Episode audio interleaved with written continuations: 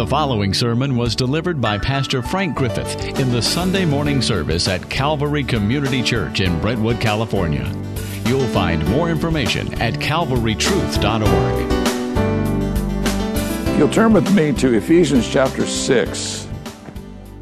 We're going to let me read this text, then we'll look back at chapter 2 uh, about some of the words. Just finishing up the book of, of Ephesians, and this is the section beginning in verse 10 about spiritual warfare. Listen to what Paul writes to these believers. He says, Finally, be strong in the Lord and in the strength of his might.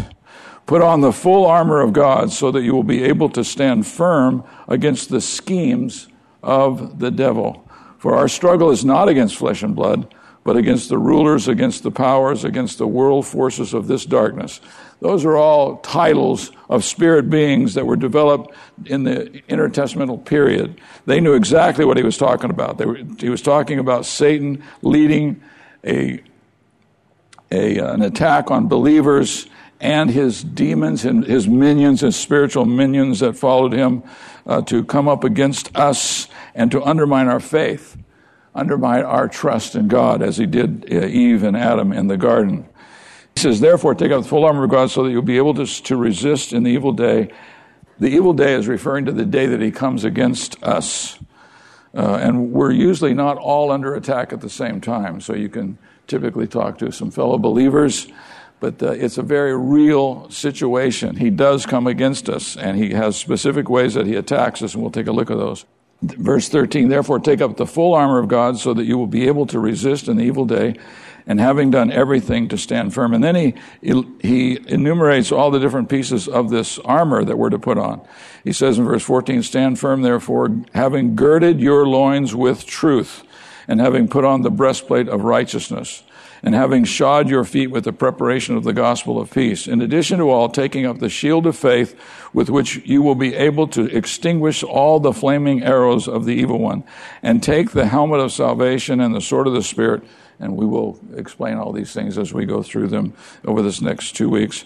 With all prayer and petition, pray at all times in the Spirit, and with this in view, be on the alert with all perseverance and petition for all the saints. And pray on behalf, on my behalf, that utterance may be given to me in the opening of my mouth. Uh, Paul is in prison in Rome, and he's asking them to pray for him that he'd be able to speak clearly and straightforwardly the gospel of Jesus Christ what happens after this imprisonment is that there was a great number of guards, those who were part of the uh, Praetorian Guard, they came to faith in Christ. And so Paul was able to speak and he was able to share the gospel, and even his captors, many of them came to faith in Jesus Christ. I, now I would like you to turn back with me to chapter uh, 2, the first few verses of chapter 2, and I want you to hear who the enemies of the believer are. One of the things the Bible is real clear about is when you come to faith in Jesus Christ and you become His, His enemies become yours. Listen to this. He says in Ephesians chapter 2, verse 1 And you were dead in your trespasses and sins in which you formerly walked. You walked in sin because you, had a, you have a sin nature. That's something that we all have in common according in which you formerly walked according to the course of the, this world, according to the prince of the power of the air, there's Satan, of, or the, of the spirit that is now working in the sons of disobedience. He says that he energizes us before we come to faith in Christ, that we would be uh, receptive to his influence. Among them, we too all formerly lived in the lusts of our flesh indulging the desires of the flesh and of the mind, and were by nature children of wrath, even as the rest. But God, being rich in mercy, because of his great love with which he loved us, even when we were dead in our transgressions, made us alive together with Christ. By grace you have been saved, and raised us up with him, and seated us with him in the heavenlies in Christ Jesus, so that in the ages to come he might show the surpassing riches of his grace and kindness toward us in Christ Jesus. For by grace you have been saved through faith, and that not of yourselves. It is a gift of God. Now he mentions all three of our enemies here the world, the flesh, and the devil. The world is a system, and it's, uh, it's the Greek word cosmos, and cosmos means an ordered system. That's what it's all about, an ordered system. Satan has developed an order system to stand against the gospel and against Jesus Christ. And he wants to convince you that he can use you in doing that. And he wants to empower you. He wants to influence you. We're also told about the flesh, which is you. it's, it's who we are. And when we fall into the trap of being fleshly, as the New Testament talks about it, we are, come under the influence of the flesh, our own selfishness. And so we begin to look at the world as existing for us. And we want from what, where we are living and how we are living, we want it to serve us. So the world, the flesh, and the devil. And Satan himself is the great enemy of God, and he wants to undermine our faith. If you want to get a picture of what he's really like, you can go back to uh, Genesis chapter 3 and see his temptation of Adam and Eve. Or you can listen to this song by Bob Dylan. So I'll, I'll sing this to you. No, I'm not going to sing it to you. I'll just quote this. He's talking about Satan. I'm just going to pick it up in the second verse. He says, He's got a sweet gift of gab. He got a harmonious tongue. He knows every song of love that's ever been sung.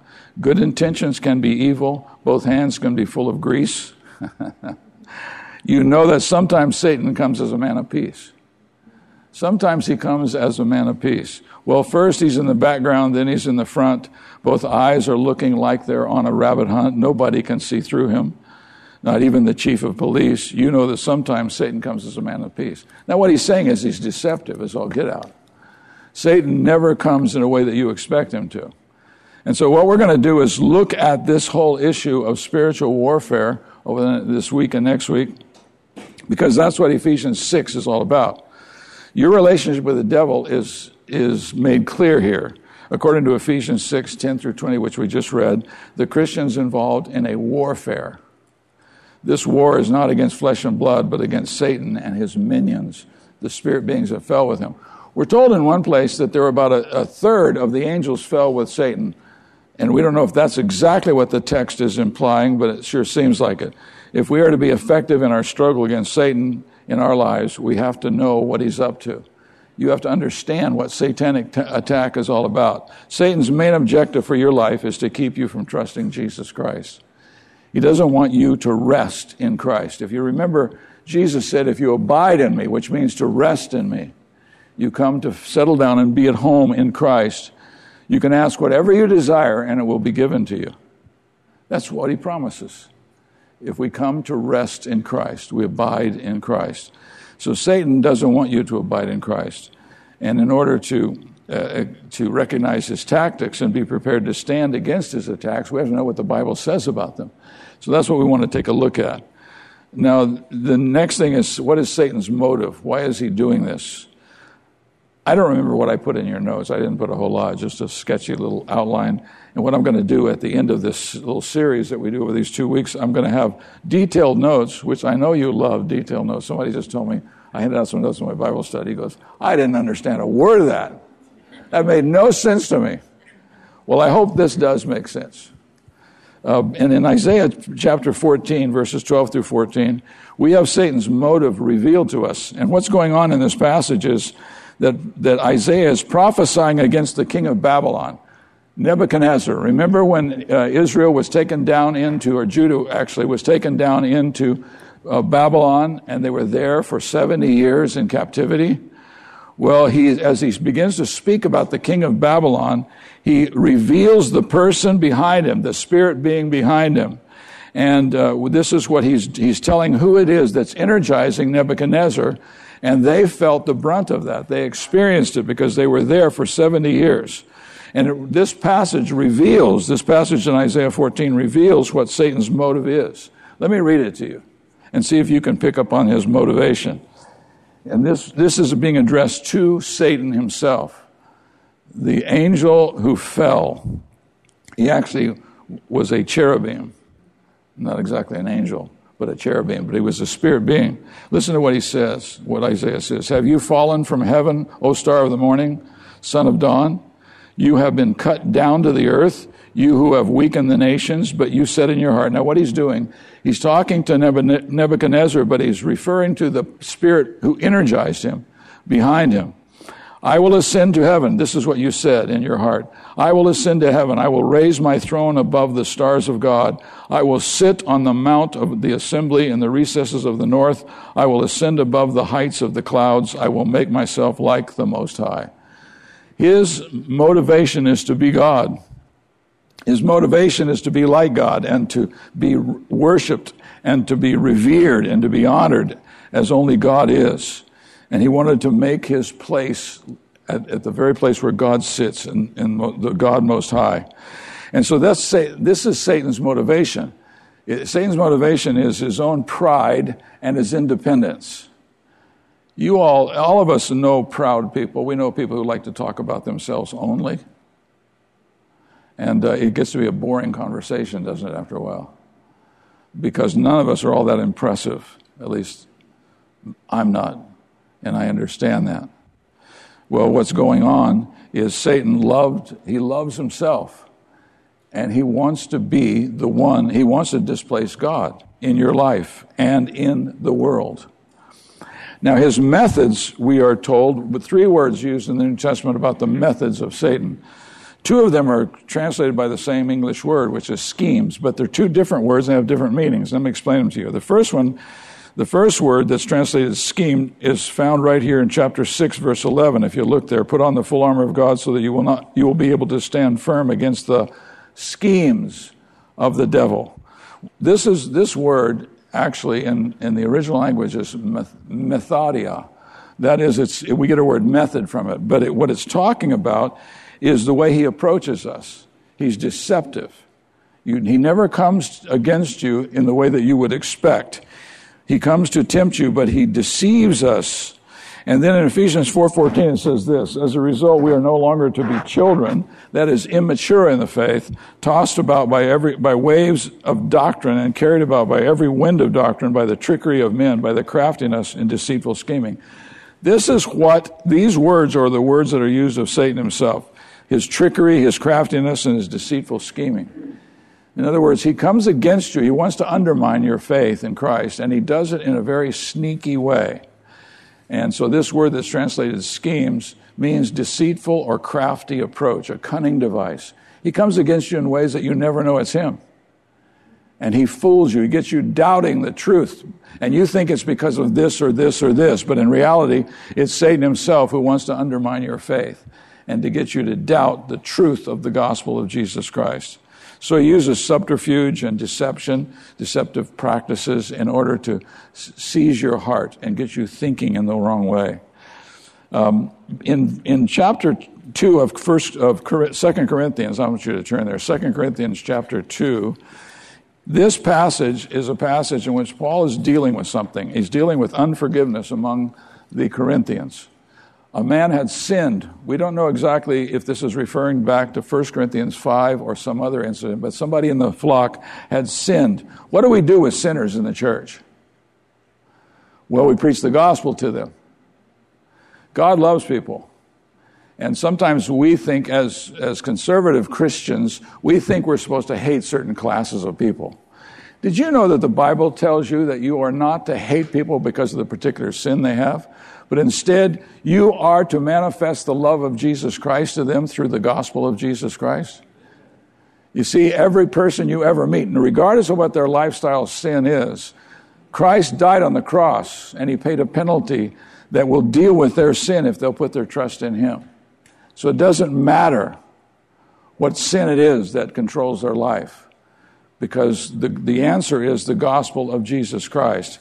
But what happened at Corinth was a man had got involved in some kind of sin, and the, and the church could no longer love him. And so this word schemes here is the Greek word noemata, which means thoughts. Now, what this implies is that Satan is able to suggest thoughts to you, concepts. And what he, what he had done to them was he convinced them that they should not forgive this man. And so Paul writes about that. That's what he's writing about in 2 Corinthians chapter 2. And he says, in verse 11, he says, so that no advantage would be taken of you by Satan, for we are not ignorant of his schemes. And this is, the, this is a different word than the other one we looked at. The word here has to do with the, his ability to suggest things to you and you embrace them. Remember what Satan said to Eve when she says, He told us that we should not eat of this tree because if the day that we eat of it, we will die.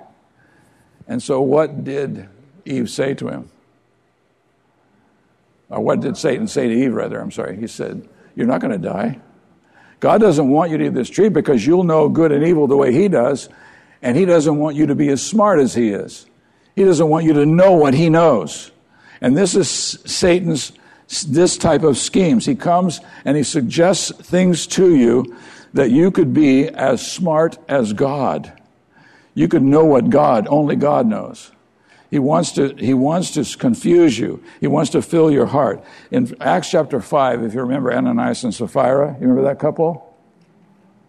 Ananias and Sapphira, what happened? Well, what happened was that they were jealous of people who had given, they had sold their property and given it to the church, and people loved them for that. Barnabas, for example, sold a piece of land, and he gave all the money to the church because there were people there if you remember what happened, there were people who had traveled to Jerusalem to celebrate Pentecost, this celebration, but they came to faith in Christ and they didn't want to leave. So you got all these people that are living in Jerusalem, but their livelihood is back home.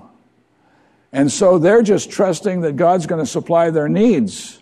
They've relocated to, to Jerusalem.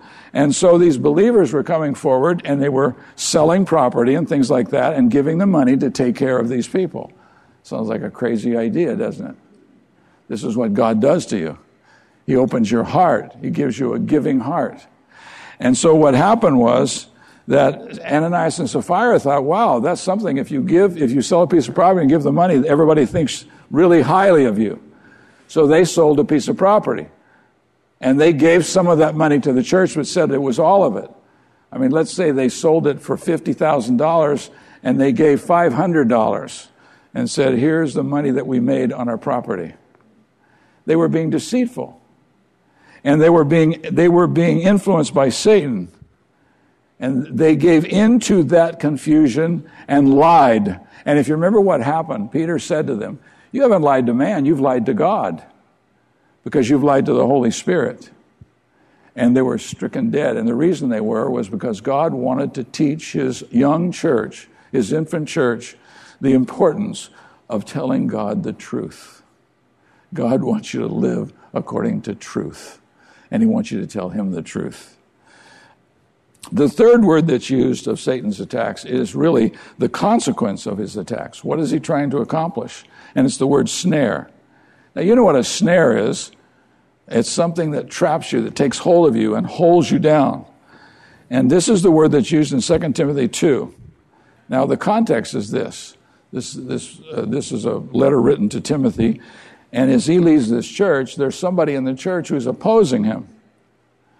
And so uh, Paul writes and, and talks to him about this situation and what he ought to do. Now we can turn back to to 2 Timothy 2, if you would turn back there. This is a little further to the, towards the end of, of the New Testament. 2 Timothy chapter 2. And this is where Paul is giving this young pastor, Timothy, some advice. And so he says in, in chapter 2, verse 24 to 26, he says, The Lord's bondservant must not be quarrelsome. Boy, that's convicting. He must not be quarrelsome but be kind to all, able to teach, patient when wronged, with gentleness correcting those who are in opposition. Now, we're told in this context, if I were to take the time to read the whole context, that there was a man there who was opposing Timothy. He's a young pastor. And no doubt he would be greatly tempted to take a stand before the whole church against this man. But instead, Paul tells him that what you have to do is with gentleness correct those who are in opposition, if perhaps God may grant them repentance, leading to the knowledge of the truth, and they may come to their senses and escape from the snare of the devil, having been held captive by him to do his will. Here's what Satan is trying to accomplish in bringing temptations against you. He wants you to be ensnared. He wants you to believe that when you rebel against God and against the Holy Spirit, that that's what you ought to be doing. He energizes you to do that. And so he's telling Timothy that what he needs to do is speak to him with gentleness, trust the Holy Spirit to bring this message to his heart, and perhaps God would release him from the snare of the devil. In other words, people, there, there are times when it, believers stand against the truth of the Word of God and against the gospel. And it's a satanic ensnarement. He wants to hold you captive in standing against the truth of the Word of God. Now, you might think, man, it sounds like he's about to buy an airplane uh, or something, because there's so much stuff that goes on in the life of the church, and we doubt, we doubt often if, if God is really engaged, involved in this whole thing. God is the one that we worship. He is the one that we come together with. We, Jesus Christ has given us a new identity, and we have this relationship with God. And so we can, with good confidence, humble ourselves under the mighty hand of God and serve Him and not stand against Him or stand against His leadership. And sometimes what people think is, wow, if we just had a different leader, that's what this man thought. If we just had a different leader who could lead us the way we need to be led, then this problem would go away as he stood against Timothy. Because Timothy was acting in a way that he didn't like because he was being he was being very clear and straightforward. And he said this man was ensnared and he wanted to damage, he wanted to stand against Timothy while he was doing the righteousness of God. But he says, Timothy, don't get in a fight with him. Uh, just correct him with gentleness. Tell him the truth. And the Spirit of God will bring conviction to his heart and set him free from the snare of the devil. Have you ever had, uh, no, I shouldn't ask this question. Have you ever had a relationship with a believer who was ensnared by Satan? Sure, you have. You, don't, you may not know when it was, but it happens all the time. Satan wants to ensnare us and to get us believing in error. You know, sometimes the teachings of Scripture are difficult, aren't they? Uh, I should name some, but I won't because I don't want, I don't want to get you all riled up. But there are certain teachings in Scripture that are as clear as day in the text but we don't like what they say. And so we determine that we're going to stand against that teaching. And this is what was going on in this, in this small church that Timothy was the pastor of. And so he, there was this man was ensnared and was trying to stand against Timothy. And instead of telling Timothy to kick the guy out of the church, send him on his way, he said, correct him with gentleness. In other words, speak the truth to him in love. This is a hard assignment. You know, you all have this assignment. We are told we're supposed to love one another and tell each other the truth in love. And sometimes the truth, we're sure that if we told this person the truth, as we see it in their life, that they would turn against us. And you may be right. But that's what our assignment is, is to speak the truth in love. And now in love means we're not doing, trying to do damage. If you remember Ephesians 4.30, Ephesians 4.30, some, that's got to be somebody's uh, on your list of verses that you've memorized. Ephesians 4.30 says, stop grieving the Holy Spirit by whom you are sealed until the day of redemption. The Holy Spirit is the one who seals us, which means keeps us safe. And yet we can grieve the Holy Spirit. In the context, he's saying when you use words that tear people down, you're grieving the Holy Spirit. If I use words to tear you down as a fellow member in the body of Christ, it grieves the Holy Spirit. And so Paul is telling the church that he's writing to in Ephesians 4:30, don't grieve the Holy Spirit. Don't grieve the Holy Spirit. And that even means when you're just having a little fun gossiping about people. But when we use words to tear people down, we are grieving the Spirit of God because He's the one who sealed us till the day of the redemption. Did you know that you can look around the room that God loves you? God loves His people. There are people that you find to be very irritating, that you find to be like somebody you don't want to associate with. God loves His people. And He has called us to love one another. What's the new commandment? John 13, 34. Anybody, what is that new commandment? Your lips are moving, but I can't hear your voice, uh, Linda. Jesus said, I give you a new commandment that you love one another the way I have loved you. Now, if he'd left off that last phrase, the way I've loved you, it'd been a lot easier, wouldn't it? Because he's ready to go to the cross. And within a very short period of time, he goes to the cross and he dies in the place of his apostles, his disciples. He dies for them. And he says, Now I want you to love each other in the same way I've loved you. And that's what he's saying to us today. I'm supposed to be willing to die for you. I'm told that I'm to love my wife the same way. Husbands, love your wives the way Christ loved the church and gave himself up for her. That's a huge assignment, isn't it? That's what he's called us to do. So, this is why we know we have to rely upon the Spirit of God to motivate us and empower us to do the will of God.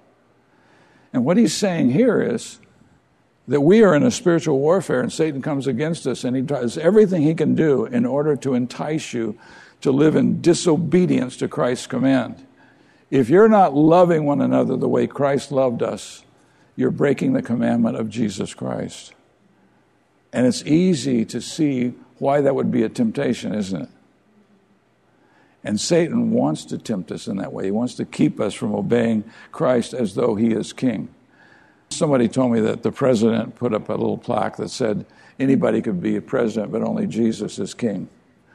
Uh, I'm not convinced that he actually believes that, but now, now I've made all you can, conservatives angry. But the point is, Jesus is the king. And I think sometimes that just goes right over our head. Because you don't, there's hardly any country in the world that has a king. There are a few. The, the England has a queen, but nobody cares what she thinks. People aren't sitting at home wondering, what, would the, what does the queen want me to do? But Jesus is the king of the kingdom of God, and we are members of the kingdom through our new birth and are being justified. We are members of the kingdom of God, and we have a king. You know what a king is? King isn't the president. The king is the one who has absolute sovereign authority over your life. And so his commandments are the commandments of a sovereign king. And what he commands us to do, I have to take seriously. Now, I got to tell you, I, am tempted to have all the men come up and stand up here and look at your wives and ask you, would you be willing to love your wife like Christ loved her? Would you, would, would you be willing to lay down your life for her? Now, I theoretically would do that. In other words, I know that that's exactly what I ought to do, and I think she is, she is worthy of that. I could love her. I love her that much. But I also know I'm a coward. And so if they put a gun to my head, I don't know what I might do. But God has called us to love each other that way. I'm supposed to be willing to die for you. And look at you. Isn't that amazing? This is what he's called us to do. So you can see how Satan has a heyday with believers because he comes against us and he tries to convince us just as he did Adam and Eve. Uh, God said to Adam and Eve, Don't eat of this tree. The day that you eat of it, you shall surely die. And Satan comes against them and convinces them that they ought to disobey God and that they question the motivation of God. Why would he command such a thing? He would command such a thing because he's a righteous God and he will empower us to obey him. The one thing I do know is not that I could easily lay down my life for you or my wife, but I do know that the Spirit of God is able to motivate me to do that very thing. And he's, he's able to motivate you to love one another the way Christ has loved you. That's huge. That is a massive, huge commandment. You know, sometimes I have a, a pastor friend call me and he was telling me about this couple that were having trouble and how the elders of the church were trying to fix them, and they were doing a lousy job of it. And I thought, yeah, that's, that's what we typically do, right? We can't fix everybody's problems. But we actually call you to be obedient to God, to the Lord Jesus Christ. He's your king. He has absolute authority over your life. And so when you get into a, you get into marriage counseling, for example, you have to say to the wife, uh, God has called you to submit to your husband and to respect him. And typically she says, You don't know him. Oh, yeah, I do. and God's called you to respect him and to submit to his leadership. And you, husband, God has called you to lay down your life for your wife, to love her the way Christ loved the church and gave himself up for her. That's what he's called us to do. And he will empower us to do that very thing. I haven't, I've never in my whole life heard of a man having to, to uh, a Christian man having to lay down his life for his wife, but I'm sure it happens. I mean, there are situations in this world where people are living for Christ. I have a friend who has a ministry in China, and I was with him the other day, and he was telling me about what's going on over there. The church he used to work through, he has a ministry there, and he used to work for this church, no longer exists. They simply, they simply destroyed it. The government came in and knocked the building down and put it into a big hole and covered it up. And he, and, uh, he said, your, your, your life is at risk if you confess that you're a follower of Jesus Christ where he goes. Isn't that something? But what we have confidence in and what we would hear from them is the Spirit of God can empower us to obey his commandments and to walk in obedience to Christ as our King. And so Satan's going to come against you and he's going to tell you, you can't do that. That's too dangerous. You can't do that. It's, going to damage you and your family. My age, I have a family and three children and 10 grandchildren. If I was to die, I just got rid of my motorcycle. I gave it to a fellow pastor who's a little younger than me. and I, the reason I did that was I got to thinking if I have a wreck on this bike and hurt myself where I can't take care of my family, what's going to happen? Can you imagine that? And so I had to decide that anybody who would keep riding a motorcycle and not worry about their family, they need to talk to me so I could straighten them out. I'm looking at the other guy who rides a motorcycle here. Uh, God's called us to love each other. That's a huge command. It's massive that you're called to love your brother or sister in Christ the way Christ loved you. This isn't just, hey, I like you, you're okay. I wouldn't want to hang out with you. I get kind of tired of being around you. No, this says we're to love each other the way Christ loved the church. And let me tell you, this is where Satan attacks. This is where he wants to undermine your faith. Now, think of it with Adam and Eve, he said, You're, you're, you're not going to die. You eat, eat of this tree because you'll be as wise as God. You'll know good from evil. And their eyes were enlightened. Do you remember? It says they ate of the fruit and their eyes were opened up and they began to see good and evil to the point they hid from God. Isn't it a miracle that you don't hide from God? Why is that? It's because you've believed the gospel. It's because you actually believe that you've been made right in Christ Jesus. And therefore, you can talk to the holy God. You can live before Him. But Satan wants to undermine that faith. He wants to keep you from having that confidence so that you begin to hide from His people and from your God. Now, this is what the Bible says that He does. This is how He attacks the world. First of all, He blinds their minds to the gospel. Have you ever noticed this that you're trying to share the gospel with somebody and they need it so desperately? And yet you can see the blindness. What is that? Well, we're told that this is what Satan does. He blinds the minds of unsaved people to the gospel of Jesus Christ. This is in 2 Corinthians chapter 4. Even if our gospel is veiled, it's veiled to those who are perishing, in whose case the God of this world, that's Satan, has blinded their minds. And so you need the Holy Spirit when you share the gospel. If you're actually sharing the gospel with somebody who is, who's being, is living under the influence of Satan's lies, you need the power of the Spirit just to share the gospel, just to communicate the gospel of Jesus Christ. The second thing it says is that he snatches God's word from their hearts. As soon as you give someone the gospel, Satan snatches that from their hearts. And it, when anyone hears the word of the kingdom and does not understand it, the evil one comes and snatches away what has been sown in, the heart, in his heart. That's incredible, isn't it? That's, that's why this, this work of sharing Christ with people is a huge thing, and you need the Holy Spirit to go before you. You need the Holy Spirit to prepare the heart, and you need the Holy Spirit to empower you to share the gospel. This is no small thing. It isn't simply memorizing 1 Corinthians 15. It's coming to have a love for people to the point that your trust in God is such that you know the Spirit will empower you to share Christ with people. And then it says he uses them to discredit the Christian faith. He, he uses people who have not come to faith in Christ to discredit the, the Christian faith. It says it happened that as we were going to the place of prayer, a slave girl having a spirit of divination, so she's under the control of Satan.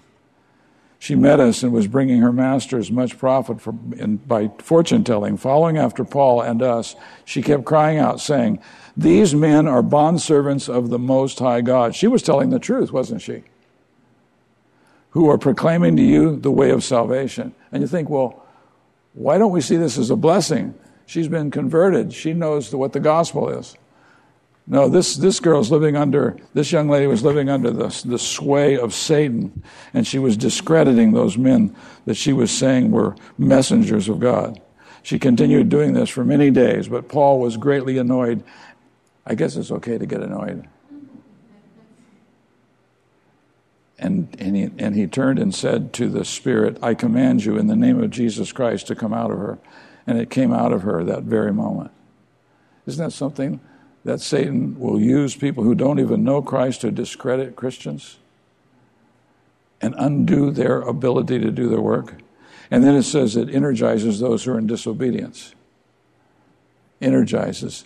We were all, when we're, we're told that when we got saved, we were in a state where Satan was energizing us to live in disobedience to God. He actually energized us. He gave us the power to say no to God and yes to selfishness. And yet, God brought us out of that. He set us free from that very thing, this energizing of our disobedience. He causes people to relax in their sin. The way it's put in John in 1 John 5 19, it says, We're sitting in his lap and he's rocking us to sleep. That's what he's wanting to do. He's wanting to keep us, he's wanting to keep those who are outside of Christ from coming to Christ, and he causes them to relax. To relax. You know, becoming a Christian would really cause you a lot of problems. All of a sudden, you've got all these things in your life that you have to deal with that you wouldn't have to deal with if you simply say no to the gospel. And so he makes them willing to do his will instead of God's. That's who he is. Whenever he speaks a lie, he speaks from his own nature, for he is a liar and the father of lies. Satan it will come against you. You know what the Bible tells us to do every time Satan comes against us? It tells us that we should be sober and alert, that we should keep our minds clear, because Satan wants to confuse us. He wants to come and undermine our confidence and faith in Jesus Christ. This is what he wants to do. His attacks on the people of God, let me just mention five of them that we're told specifically in Scripture. First of all, he accuses them, designed to be, bring God's judgment on them. You have a few things probably you wouldn't want anybody to know, right? I'm, I'm just assuming that you're like normal Christians. That we typically have things in our life that we wouldn't want anybody to know. What does Satan do? He wants to accuse you. He wants to take that ammunition. You, he's not omniscient. He doesn't know everything, but he's really smart. And he's got, he's got a network of spirit beings that keep an eye on us. It's kind of like Google. You know, everywhere you go, they know, right? They have all the information on you. Well, let me tell you, that's nothing in comparison to Satan. He knows exactly how to tempt you, he knows your weakness. He knows how you're, where you're vulnerable. And what he wants to do is undermine your faith in Jesus Christ. So he accuses them. Secondly, he hinders their work. That is the people of God. He hinders their work. This is, is great. In, in 1 Thessalonians, when Paul went to Thessalonica, he was only there for about three weeks and preached the gospel, and a Whole group of people came to faith in Christ. And then he went down to Athens. And it says, he, this is what he told them when he wrote them a letter. He said, For we wanted to come to you, we wanted to come back and visit you. I, Paul, more than once, and yet Satan hindered us. You know what that word hindered means? It means he ripped up the road. He made it impossible for Paul to get back and talk to them. Now, we don't know what he meant exactly by that, but the point is, he didn't want Paul going back and encouraging them. Because you know how it is, once you start living the Christian life and you start facing the hindrances of Satan in your life, you want somebody who knows what they're doing to talk to you and encourage you and tell you that the greater is he who is in you than he who is in the world. And then it says he plants false believers among uh, real believers. It says in Matthew 13, these are the sons of the kingdom, and the tares are the sons of the evil one, and the enemy who sowed them is the devil. He sows them. That is, he puts them among Christians to be a part of their group. And he says, and the harvest is, the Jesus speaking, of course, there's a Sermon on the Mount. Uh, it, it, the harvest is the end of the age, and the reapers are angels. He wants to plant unbelievers among believers to influence them to stop being so radical about their faith in Christ. And he influences unbelievers to persecute them. This is what's happening in China. It's incredible the kind of persecution that's going on around the world. You all, I think you're all aware of this book, uh, The Insanity of God. I've mentioned it before. The Insanity of God is the title of this book.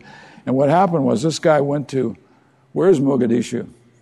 Somalia. It's in Somalia. He went there as a missionary. He didn't, it was so, the thing was so out of control that he put his family in Nigeria, but he went down, he would go down to Mogadishu, and he was working with this group, this relief group. But only, there were only 19 Christians in the nation when he got there. He stayed there a year. And at the end of the year, there were no Christians there because they'd all been killed. And then his son had an asthma attack and died, and so he was angry with God. And so when he called his book The Insanity of God, what he meant was, I don't get it. I was willing to go and lay down my life for the gospel. And God allows these believers to be murdered, and he allows my own son to die as I'm doing this effort. We came home. He was a teacher at Liberty University, and his students said, why don't you go visit all the perse- persecuted Christians in the world and see what they are like? What kind of people are they? In other words, why would God allow Christians to be persecuted? Why would He allow that? And so, and they thought there's a good reason for it, and we think you'll find out. Go visit them. So he did. He went to about six nations, and he hung out with them. I remember when he went, he's talked about China. When he went to China, he went on a retreat with all these pastors to hear how they were doing. And he said the most amazing thing, they had all been in prison for their Christianity, all of them, every single one of them. And he said, and they talked as though that going to prison was like going to seminary. It's where they really begin to understand the gospel and all of its implications. And he was dumbfounded. What's going on here? You know, God doesn't run his kingdom like you would. So don't be surprised when you discover he doesn't. You know, for example, you go back and read the life of Jesus in the Gospels, and you find a man who loved people, people that you would have hated, people that you would have not even spoken to. He speaks the gospel to them. Sometimes he's so straightforward to them about their great need that you think he's insulted them, but he tells them the truth in love because he wants to see them come to faith. Now, you may not believe that, but that's what the Bible says. 1 Timothy chapter 2, verse 4 says that God desires all men to be saved. So if you're here today and you're not a believer, God wants you to hear the gospel, and He wants you to believe the gospel, and He wants you to come to be one of His children and, and experience forgiveness of sins and new life in Christ. That's what God wants. And that's what He is doing. And so, all of us, it's true that Satan is against us. He wants to attack us, he wants to bring us to the place where we feel so weak and so incompetent that it's, it's, we want to throw up our hands and stop. That's the way this guy was when he got back to where he was from. He just wanted to, he just wanted to hang it all up and never go back to a country like that. But his students talked him into going and seeing what were the effects of this kind of persecution. And what he found out was God's building them into real disciples of Jesus Christ. You're all aware that we exist to make disciples, right? I hope we say that enough that that's why we exist as a church to make disciples. But discipleship is not a program. If you want to, if you're wondering, well, where's the discipleship program? No, it isn't a program. It's a life. Discipleship is a life. It's a life of coming to be followers of Jesus Christ. And it's coming to be uh, grow enough that we understand what the cost really is. Remember when Jesus said, "You, in order to follow me, you have to hate your mother and father and sister and brother, and even your own life." Well, he didn't mean he wants you to go cuss out your mama. What he meant was, you're going to have to love me above everything else, no matter what it costs to follow me. That you will follow. This is what he's called us to. And Satan is aware of that, and Satan wants to discourage you. He wants to fill you with doubt. He wants to convince you that this is ridiculous that you would commit yourself to this kind of a life, that you would commit to it as being a disciple of Jesus Christ. And he wants you to bail. He wants you to say, I give up. I don't want to, to, to follow Christ in this way any longer. That's what he's up to. That's his whole purpose. And this isn't some some uh, you know young kid who just doesn't like the way the world is and who's ready to you know plant a bomb here or there. This is the highest of God's creation. He was beautiful. God created him. And he's very, he's very smart. He's smarter than you. He's even smarter than, than uh, Ryan Peterson. Don't tell him I said that but he's the dean of math and science at LMC. He's a very smart young man. But Satan's smarter than him. And he wants to deceive you. That's his whole plan. And so stand against the devil. Next, next week, what we're going to do is look at the rest of this passage and see how Paul gives us instructions on what we ought to do, the kind of mindset I have to maintain, the kind of heart that needs to be built in me, the kind of disciple I need to become in order to walk with Christ. God has called you and He's placed you in the body of Christ and He's given you the Spirit and He's given you a spiritual gift. And He says to you, now use that gift as good stewards of the manifold grace of God. That's an incredible calling. And it might be dangerous. Some of you saw in the news uh, something that happened in China when this persecution that just has, is in full swing right now. The government went in and they, they bulldozed these churches and these were house churches. They weren't the three self churches. These were churches that were illegal. They went in and just bulldozed them. And in one case, they actually showed this video on the, on the news. The pastor's wife went out and stood in front of the building. And they bulldozed her into the same hole and covered it up. This is, it's crazy, isn't it, to follow Jesus? It's either the greatest thing in all the world or it's absolutely nuts. But this is what God has called us to to walk in obedience to Him, whatever He calls us to do. And so I would like to convince you of that. I guess part of the thing I have to do is change my lifestyle and start living like this. And that's what you have to do as well. Let's pray. Uh, why don't you stand with me? So I'm going to close in prayer, and then we'll sing. Our Father, we are a broken people. We are so aware of how needy we are of the salvation that you promised us, of the Spirit of God at work in our lives to empower us and to encourage us, to give us the courage to live for you. So we pray, Father, today as we think of these things, as we look in the Word, I pray that these truths would sink deep into our heart and we'd see our great need of walking with you, depending upon the power of the Spirit to accomplish your good work, Father. Thank you for saving us. Thank, thank you for calling us into the kingdom. Thank you for giving us this assignment to go into all the world and make disciples of Jesus Christ. We are so grateful for that. And we just pray that you would give us enough courage to go next door, just to talk to our neighbors, to talk to those that you put in our path We pray that you give us the courage to speak for Jesus and not succumb to Satan and all of his words that he has in order to fill us with fear and trepidation. We pray that we would walk in courage as we depend upon the Spirit. We ask this in, your, in the name of your Son. Amen. To respond to this message or learn more, please visit calvarytruth.org.